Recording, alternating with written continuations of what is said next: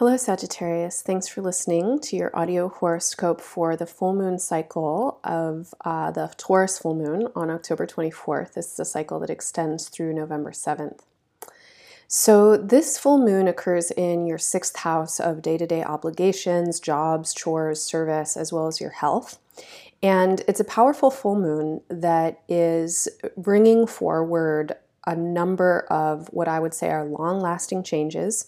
Um, these are changes that have been on your mind for quite some time. They are probably changes that you have been working on, maybe in a more behind the scenes uh, space in your conscious or unconscious thoughts, in the way that your energy is organizing and reorganizing, and in some desires that have probably been percolating for quite a while now. And I think that what's coming through with this full moon is more understanding of how to now implement these changes and what they are actually going to mean. And so, as I said, the, the changes that are happening and that the full moon is heralding have a lot to do with your day to day and uh, what I would call the more mundane plane of existence. So, mundane doesn't necessarily mean uh, boring, it is the everyday, and it's the way that you attend to your details. And so, this might mean your schedule. Um, you need some kind of different schedule to accommodate your energy and a different balance between work, life, play, this kind of thing. Um, some of you will be shifting your jobs or your um, uh, positions in some way, taking on different or new responsibilities.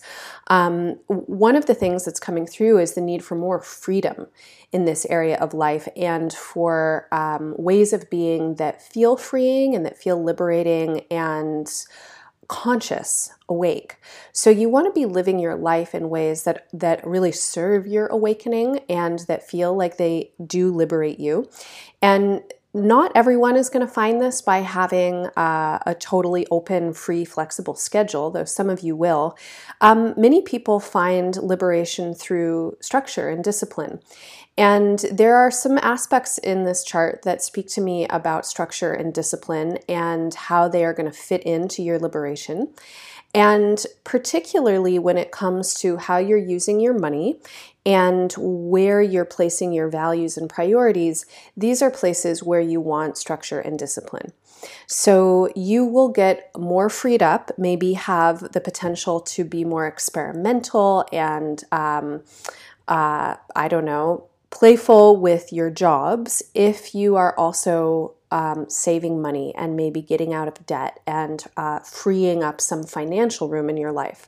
So, as you think about the changes that you're implementing, um, and I should say that these changes are going to roll out for the next seven years, so you don't need to have it all figured out immediately. But as you think about the ways that you want to change your life, I really want to encourage you to think about good financial planning and using your, your money in a very conscious way and maybe becoming um, more invested in in your money and in your investments than you have been previously if you're someone who um, kind of tends to look the other way, which a lot of us are.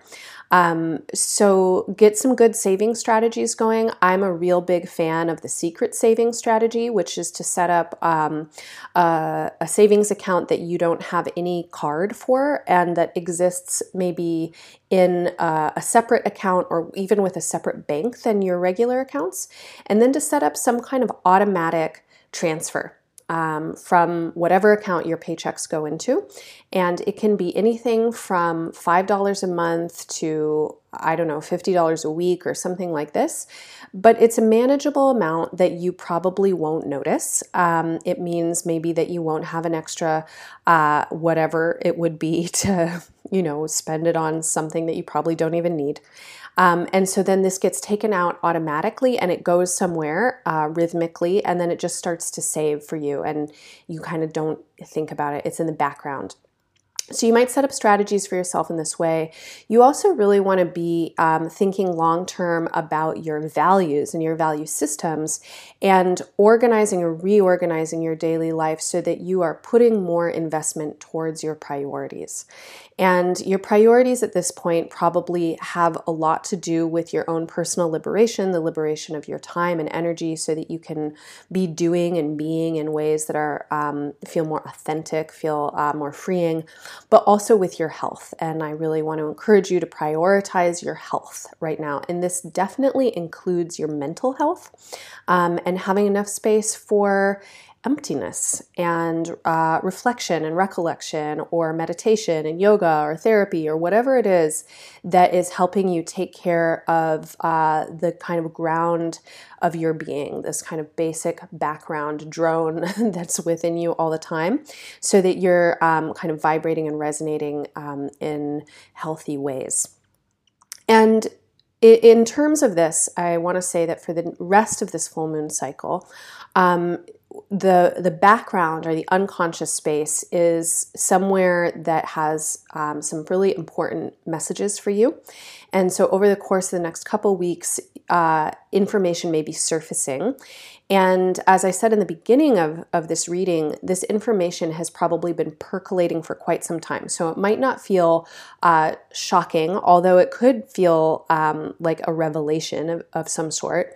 But if you can give yourself some space over the next couple of weeks to do some journaling, to do some stream of consciousness processes, um, to get into therapy, to uh, record your dreams, and and maybe to do certain things like. Um, meditations of some kind that can help you get into your dream space, this could be very helpful for you. There's some kind of information in the cosmos and the etheric realm um, or maybe coming from some unseen places that um, is wanting to come through to you and you want to be available for it. And so this means do not fill every waking second of your schedule. Do leave some space for surprises to come through, and that space is going to be um, quiet and vast and kind of undirected. And that's how you're going to get this information. So, important for you over the next few weeks. Um, it's great at this time of year, anyway, to make space for your ancestral. Um, uh, lineages to come through the Day of the Dead and um, kind of this All Souls feeling. So you can set up your altars and um, bring some quietness into your space. And I think that'll be a really good use of this time. So I'm wishing you all the best. If you want more information, listen to the horoscopes for your moon and your rising sign. You can also use the information, uh, excuse me, the affirmation at embodiedastrology.com for your sign to help you integrate and use this message. Um, the guided meditation is also there uh, as a support for integration, and more information is available on the podcast about this full moon and the energy that it's bringing. Um, finally, Scorpio season is just beginning, and so if you're interested in working with Scorpio energy with me, um, you can get your Scorpio season planner um, at embodiedastrology.com. It's free for all monthly subscribers. And if you're not a monthly subscriber, just head over there. You can donate any amount per month, and I will send you this planner. All right. Uh, happy full moon. And until the next time, bye for now.